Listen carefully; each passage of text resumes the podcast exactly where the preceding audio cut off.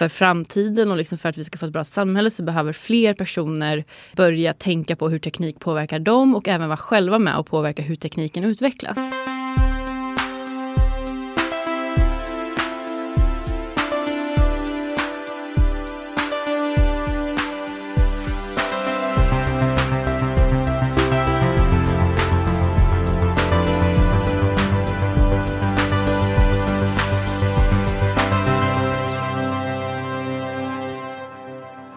Hon har en utmärkt förmåga att ta tekniken och göra den mänsklig och begriplig. Elin Häggberg driver bloggen Teknifik.se och nu även podden som heter Teknikens under. Vi träffar henne på GT30 under ett besök i Stockholm när hon ska göra intervjuer för sin podd. Och fick lite pratstund kring hur hon ser på teknik och på framtiden.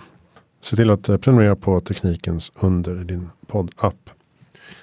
Vi samarbetar som vanligt med Warp Institute, tack för det, Norden.se, nyhetsbrevet Nordentrender, Veckans affärer, vea.se och Helio där vi spelar in, helioworks.se. Tack snälla för att ni gör det möjligt för Heja Framtiden att existera. Jag som också existerar heter Christian von Essen och finns på christianvonessen.com och hejaframtiden.se där du också kan hitta hela smörgåsbordet av njutningspersoner som du kan lyssna på för att inspireras och upplysas om världens och framtidens tillstånd. Så, välkommen till Heja Framtiden. Det här är Elin Häggberg.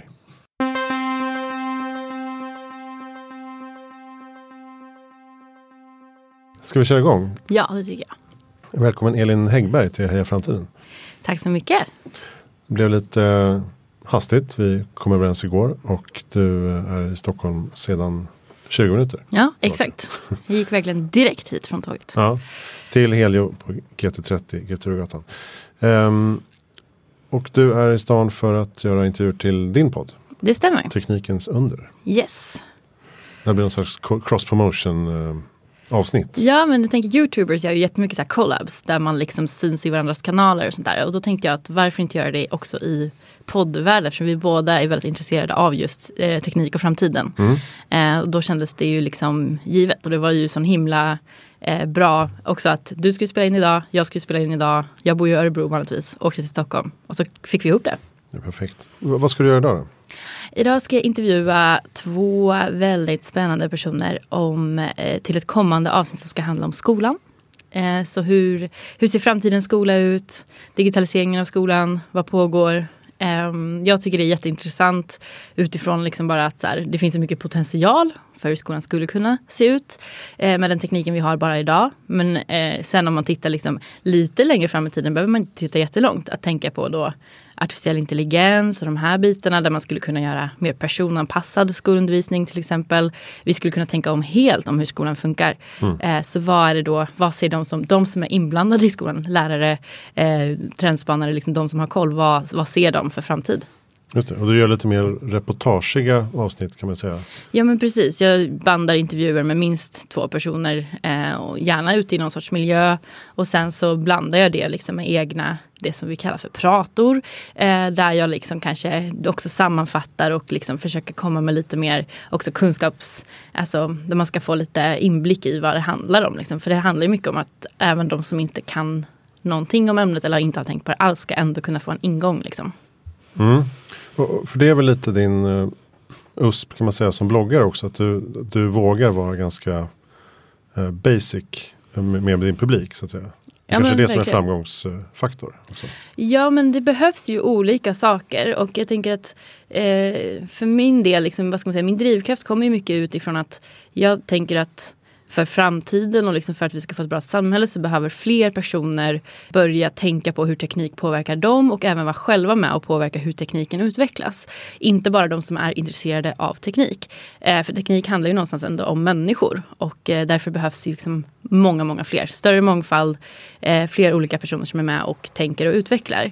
Och för att personer ska komma över kanske den här känslan av att jag är inte intresserad av teknik, jag tycker teknik är tråkigt eller krångligt, så tänker jag att det behövs och också forum dit man kan komma där tröskeln är så låg att man aldrig behöver känna sig dum eller oinsatt eller att man tänker att men det här är ingenting för mig, utan att man faktiskt kan komma in och bara få den här ingången, för att det är ju oftast det som är alltså, problemet. Att vi som är intresserade, eller techbranschen som jobbar med det här, de är så långt fram. Mm. Medan den vanliga människan inom citationstecken kanske fortfarande är på en nivå där man liksom är så här, ja men jag har hört talas om det här med bitcoin, men jag vet inte vad det är. Eller jag artificiell intelligens är det som Terminator. Och sen så där har man liksom inte, sen vet man inte mer, för att man är inte intresserad, man har inte kollat upp det, man har liksom aldrig reflekterat över det. Och det är ju det som gör sen då att när tekniken slår ner, som vi ser nu till exempel med smartphones, som vi ser med sociala medier, att det blir ju också då en stor backlash. Det blir oro, det blir ångest, det blir liksom vad händer med barnen, vad händer med de unga, vad händer med de äldre. Alltså det blir mycket oro, mycket liksom de här känslan av att tekniken är bara något som händer oss och vi har ingenting med att göra, och plötsligt så bara står vi där i en helt ny värld. Och jag tänker att vi måste försöka överbygga det där glappet liksom. Mm. Jag såg igår någon studie att det är folk över 65 tror jag som har delat mest fake news-artiklar inför amerikanska valet. Så. Ja, och det där visar ju så tydligt liksom, Facebook, att de mest aktiva användningarna är ju verkligen de som är så här 55 plus. De är de mest aktiva, det är de som delar mest, det är de som skriver mest egna inlägg. Och det är också de som håller på mest med det här med hat. Alltså hat och liksom den här otrevliga tonen.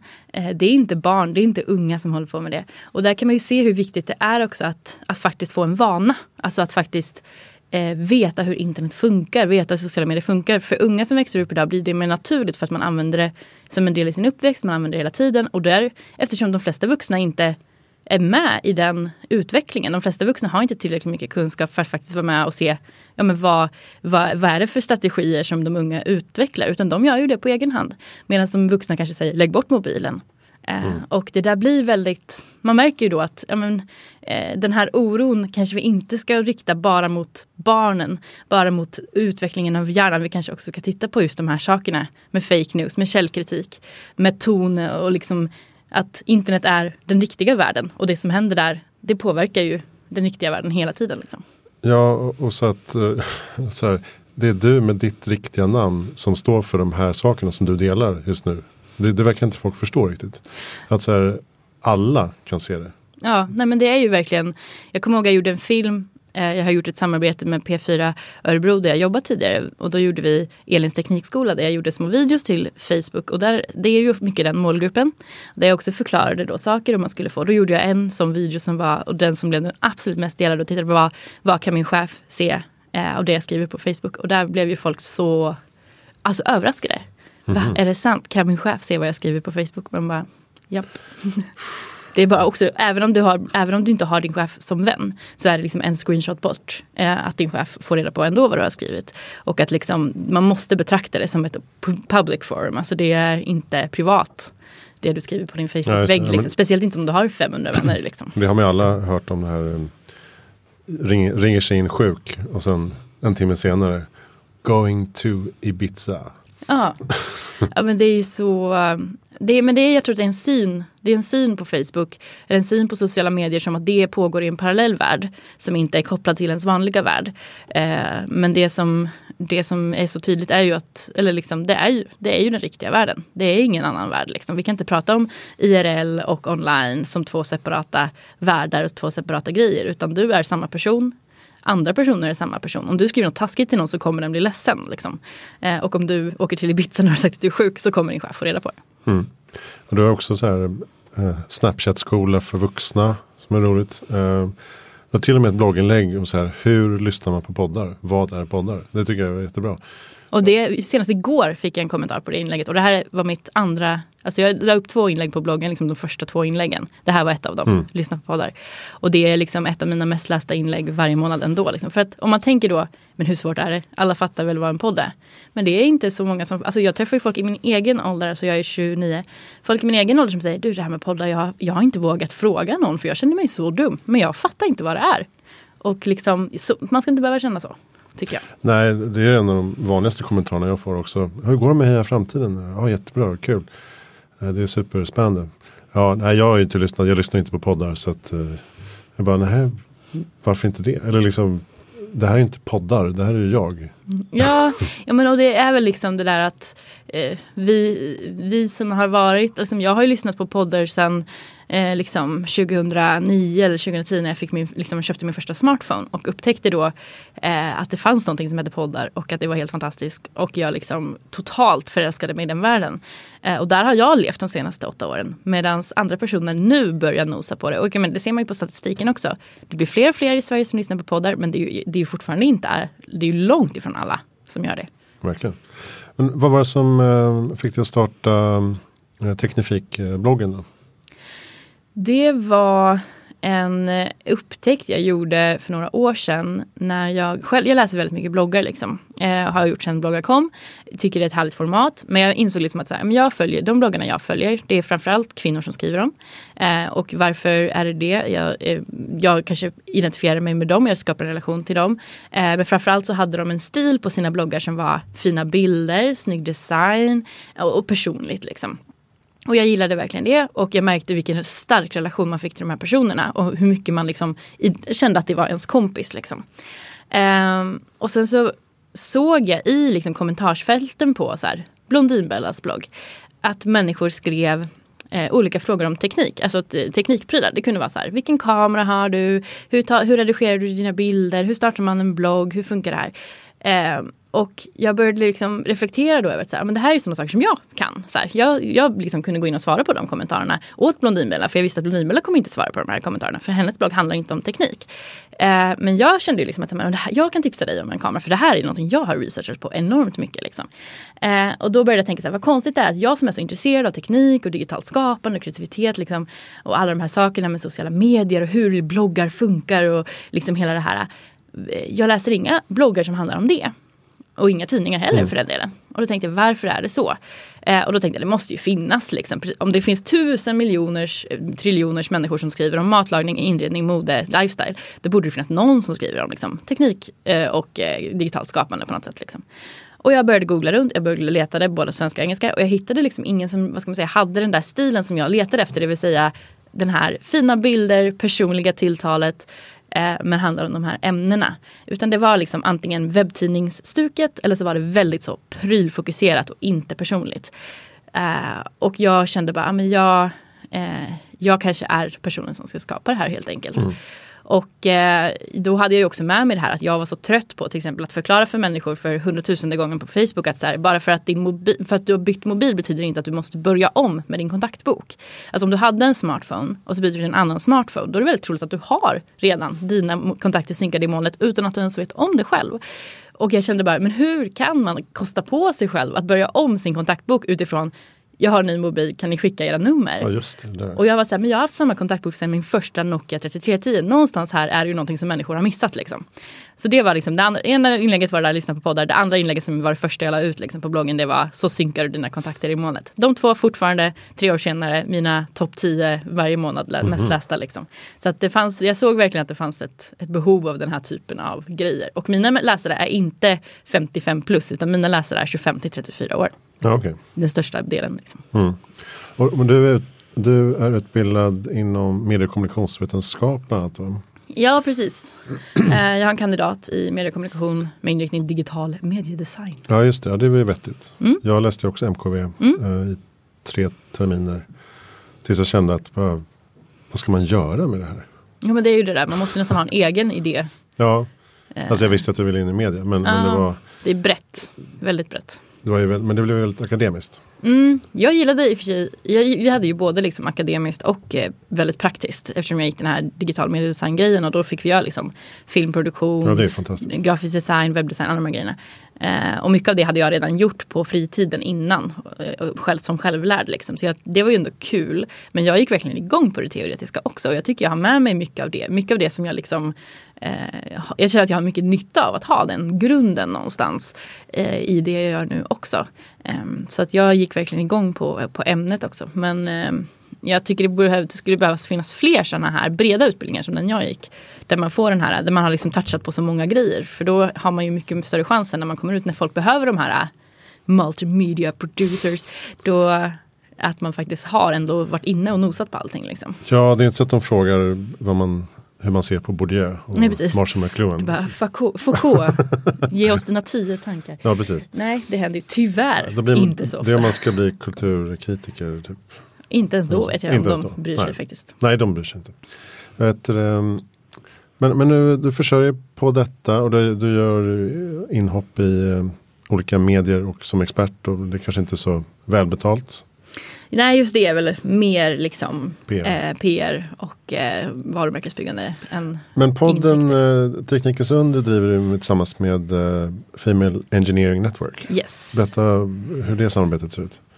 Eller vilka de är. Ja, precis. Female Engineering Network är ett yrkesnätverk som är skapat av ett företag som heter ingenjörsjobb.se. De driver alltså en yrkes- och karriärssajt där man som ingenjör då kan hitta jobbannonser. Och de hjälper företag att nå ut med sina jobbannonser till rätt personer. Och sen så har de då de här nätverken. Och det är alltså fysiska träffar som de anordnar för yrkesverksamma ingenjörer. Där man får chans då att träffa arbetsgivare och under olika teman och även bli inspirerad att träffa andra. Och Female Engineering Network som man hör på namnet då handlar ju då framförallt om att stötta och skapa ett plattform för kvinnliga ingenjörer men också för att jobba för liksom, större jämställdhet inom ingenjörsyrket generellt. Så det pågår liksom många olika saker samtidigt där. Och det vi möttes i var ju den här gemensamma viljan att få en mer jämställd teknikbransch och de var nyfikna på att testa någonting nytt och jag hade redan den här podcastidén men jag behövde någon som kunde komma in och stötta upp liksom rent alltså kunde investera helt enkelt i projektet för det är ett väldigt tidskrävande projekt så det var liksom där vi möttes och så har vi liksom jobbat på det här tillsammans och framförallt då samarbetat kring sponsorerna där de är de som liksom säljer in sponsorerna och så sköter liksom kontakter med dem och sen så hjälps vi åt då att liksom workshoppa fram själva inriktningarna på de här reklamsamarbetena som är i podden då. Och vad är vägen framåt så att säga? Hur länge ska du köra? Vad är planen? Ja, vad är planen? Vi kommer absolut köra hela våren ut nu. Det ligger liksom i pipen och sen så får vi väl se lite hur det kommer se ut sen till sommaren och hösten och sådär. Men jag brinner ju verkligen för det här projektet. Jag tycker det är jättekul.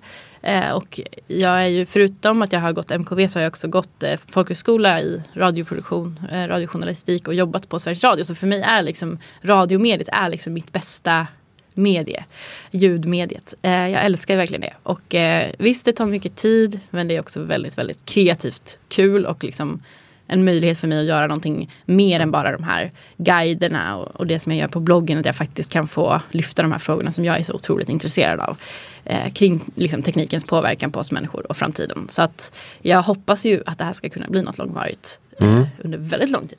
Du var en av de få som fick intervju med Max Tegmark här på SIME, David Sågs. Just det. Och jag inte fick intervju. Jag hoppades haffa honom och så gick jag runt och sneglade. Han hade ju ett helt sjukt schema, alltså, stackaren. Men jag känner mig inte avundsjuk på hans schema. Ditt artificiell intelligensavsnitt som ligger ute nu. Hur var det att göra det? Ja, men det var jättekul. Jag tror att jag också ibland så jag kan ha det är både positivt och negativt, men jag kan ibland också vara så extremt oberörd av en människas fame eller vad man ska säga. Alltså att Max Tegmark är ju värsta så här rockstjärnan i de här sammanhangen. Men jag var väldigt, vad ska man säga, det spelade liksom ingen roll för mig. Jag blev inte starstruck eller vad man ska säga, utan jag var bara så här, okej, jag har nu 15-20 minuter med den här personen som jag bara vet är så sjukt inne i de här frågorna och väldigt intresserad. Och jag upplevde liksom också utifrån det jag har hört av honom och hans bok och allt det här att så här, jag tror att vi är tänker på samma sätt, det vill säga att man vill försöka engagera människor i att bli alltså tänka mer på den här framtiden och faktiskt göra någonting liksom, att inte tekniken ska vara någonting som händer oss. Så jag var bara så här väldigt mån om att jag var så här, jag vill bara kunna få ut så mycket jag kan av den här intervjun. Det var liksom allting det handlade om. Och när vi satt där inne i det här rummet så kändes det ju som att sitta med vem som helst, bara att han var extremt vältalig liksom. Men jag var väldigt, vad ska man säga, jag hade svårt att liksom kanske förstå att det var så stort. Som jag förstår nu också när jag lägger ut avsnittet att folk är så otroligt imponerade. Då blir man också så här, Ja, det var såklart jättestort att jag, lilla podden, fick göra den här intervjun. Men det var, jag hade svårt att ta in det just då. Då var jag bara så här, ja, bra, yes. Det här blir bra till mitt avsnitt liksom. Nu kör vi. Vad har du för grundsyn då på framtiden? Du sa att tekniken inte är något som händer oss till exempel. Är det en bra liksom, utgångspunkt? Det är väl i alla fall vad ska man säga, min vilja för framtiden. För att jag brukar föreläsa mycket och då pratar jag ju ofta om framtiden och alla vill att jag ska spana in i framtiden. Och då försöker jag ju säga då att när man pratar om framtiden så är det ju omöjligt att göra det utan att baka in sina egna förhoppningar eller farhågor utifrån vad man har för agenda liksom. Och att jag är väldigt öppen med det. Att så här, jag är absolut inte någon sorts neutral person när det kommer till att prata om framtiden. Utan jag vill ju få folk att bli inspirerade för en framtid som jag tror är positiv liksom. Och jag har ingen vilja att skrämma upp människor om framtiden. Men jag vill ju såklart att folk ska ha en realistisk bild. Men jag vill inte att, jag kommer aldrig göra de här liksom, dystopiska, du vet, det kommer vara superövervakningssamhälle, det kommer vara 1984, det kommer vara mördarrobotar och alla de här sakerna. Det är inte den framtiden som jag vill att folk ska se framför sig, för jag tror inte det är konstruktivt. Absolut att man ska vara medveten om riskerna, men jag vill hellre lyfta fram så här, vad är det för framtid vi faktiskt kan skapa? Vad kan tekniken bidra med som är bra liksom? Det är ändå min grundsyn på framtiden. Sen så är jag också någonstans i det här också en realist och är väldigt så här, jag kan vara väldigt sådär, ja men aha, ja det kanske blir kärnvapenkrig.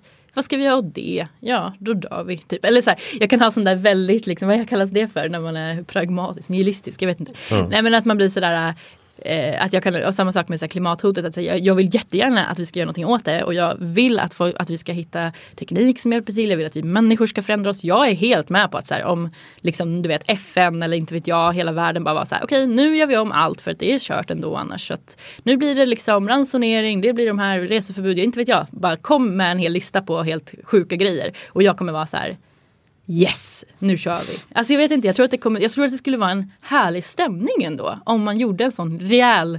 Jag tänker för att liksom, vi har ju gjort det förr ändå på olika. Nu men under kriget då var det så här, ja men nu mörklägg gardinerna, här är ransoneringskorten, ta emot ett krigsbarn. Alltså och folk var så här, jaha, ja, då gör vi det liksom.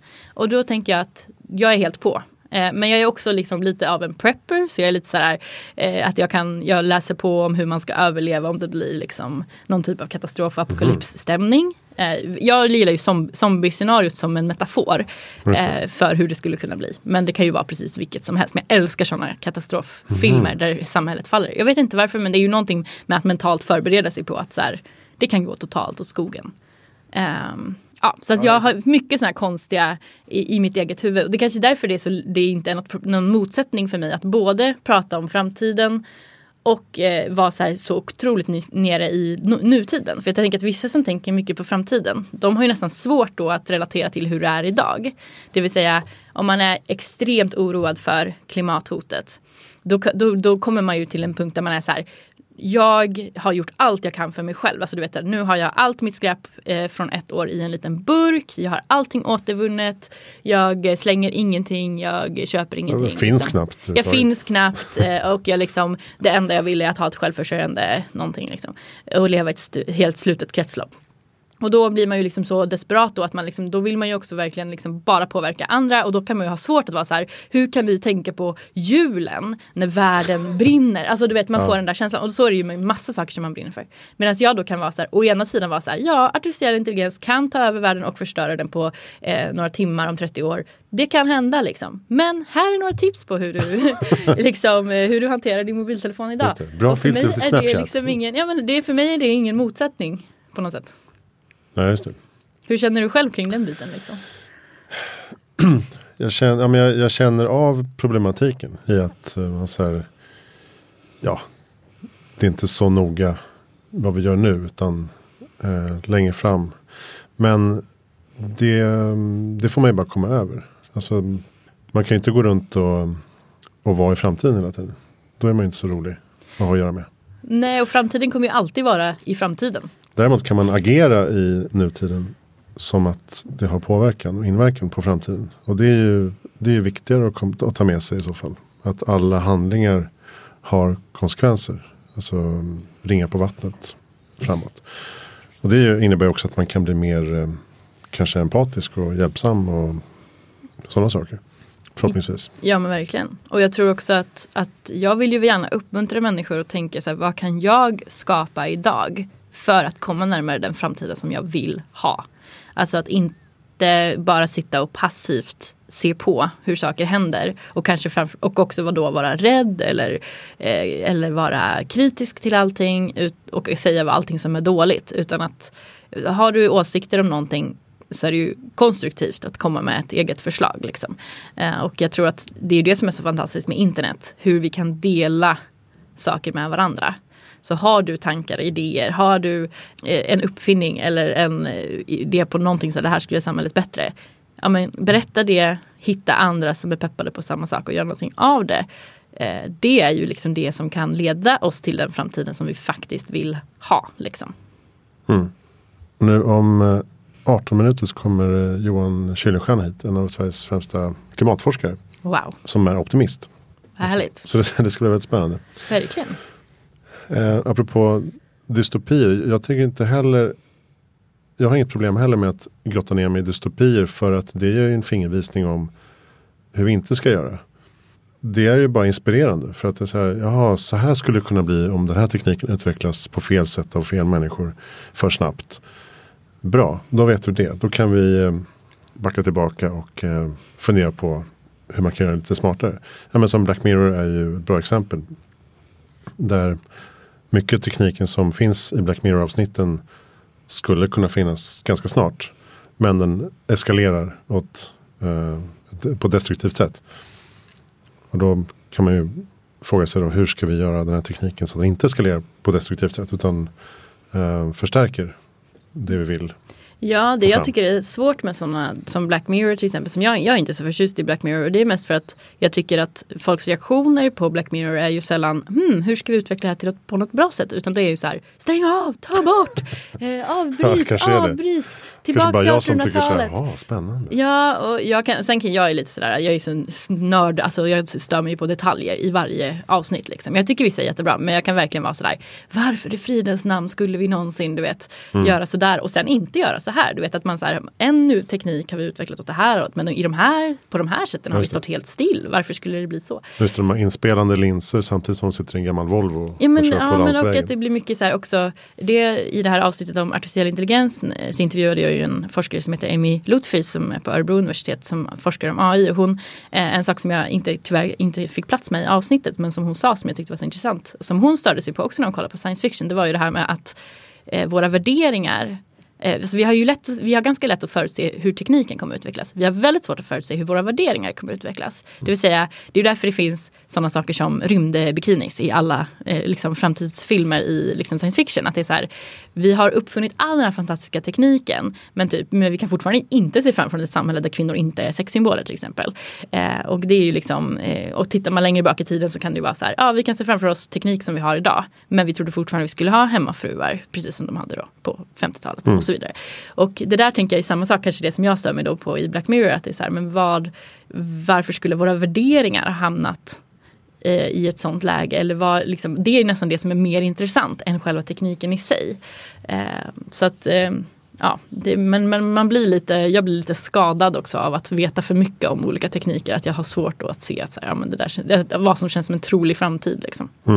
Och jag tycker det är sorgligt när folk blir bara ledsna och arga istället för att då tänka konstruktivt som du gör när du tänker hur kan vi undvika det här? Så tänker andra bara, det enda sättet vi kan undvika det är 1800-talet. Ta oss tillbaka. Vad är ditt tips då för att göra världen bättre i framtiden? Mitt tips för att göra världen bättre i framtiden är att fler måste vara med och påverka. Det är ju liksom steg 1. Och att börja tänka i termer av att det är som sagt inte personer som är intresserade av teknik som kommer komma med de mest innovativa idéerna. Utan de som kan komma med de mest innovativa idéerna är ju personer som är intresserade av demokrati, jämlikhet, klimatet, miljön, alla de här sakerna. Och att bara för att man inte tänker så här, ja, men jag är inte intresserad av en ny tv. Det betyder inte att du liksom inte kan vara med och delaktig i hur teknik kommer utveckla din arbetsplats till exempel. Och att vara mer också fundera på just så här, men hur vill vi att framtiden ska bli, och hur kan jag använda teknik till exempel i mitt jobb för att göra det mer effektivt, ta bort de tråkiga delarna så jag kan ägna mig åt det som jag är bra på. Och att vi måste liksom sluta se teknik som ett intresseområde och se det istället bara som att det är ett verktyg som finns i alla områden, som påverkar alla oss människor på olika sätt. Och att vi faktiskt, vi kan vara med och påverka hur den ska se ut. Och det är inte bara Silicon Valley som ska bestämma det liksom. Men sen så tror jag också på att drastiska förändringar, jag är på. Alltså, men jag behöver bara att någon annan bestämmer det på någon sorts demokratisk basis liksom, och vetenskapligt utifrån vad liksom vetenskapen säger. Men jag har inget emot att, liksom, att det kommer någon typ av allmän liksom, bestämmelse ovanifrån som säger så här, nu måste vi göra så här. Jag är på. Bra, då kör vi. Vem tycker att vi ska intervjua i Heja Framtiden? Det finns ju extremt mycket intressanta saker man kan prata om när det gäller framtid. Det känns som att du har täckt in så många personer redan. Det börjar ta slut. Nej, men inte att det börjar ta slut, men mer att det är så här, jag har svårt att komma på ännu fler nya personer. Men jag tyckte det var jätteintressant att prata med alltså både Max Tegmark nu men även Amy Loutfi om det här med artificiell intelligens. Det finns så många intressanta perspektiv där, och jag tror att vi behöver prata ännu mer om det. Så jag har inget bra namn, men jag tänker så här, hitta ännu fler personer som kan ge fler perspektiv på det här och som inte är liksom från teknikbranschen utan som kommer från andra håll liksom. Det tror jag skulle vara jätteintressant att höra om framtiden. Bra. Tack snälla Elin Häggberg. Tack för att jag fick komma. Kolla in Teknifik.se och podden som heter Teknikens under. Allt du behöver veta finns på hejaframtiden.se. Nästa gång är vi tillbaka med något annat. Tack för att du lyssnar.